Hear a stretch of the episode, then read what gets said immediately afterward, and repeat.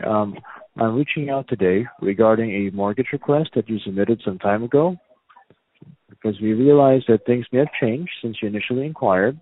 And if you got a moment, I'd just like to ask a few questions to make sure we're doing all we can to help. Okay? Okay.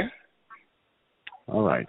Now, Don, do you have any previous late payments, collection accounts, or charge-offs?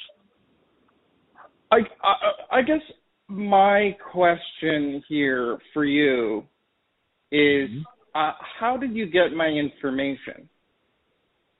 Uh, well, Don, you uh, see, when you 'cause made you, you, you see, because when I went on LendingTree a few months ago, uh, I abandoned the form before I, you know, before I didn't turn it in. I just, you know, I, I didn't finish the form. So, I don't know how you could have got my information. How'd you get my information? Oh, I see.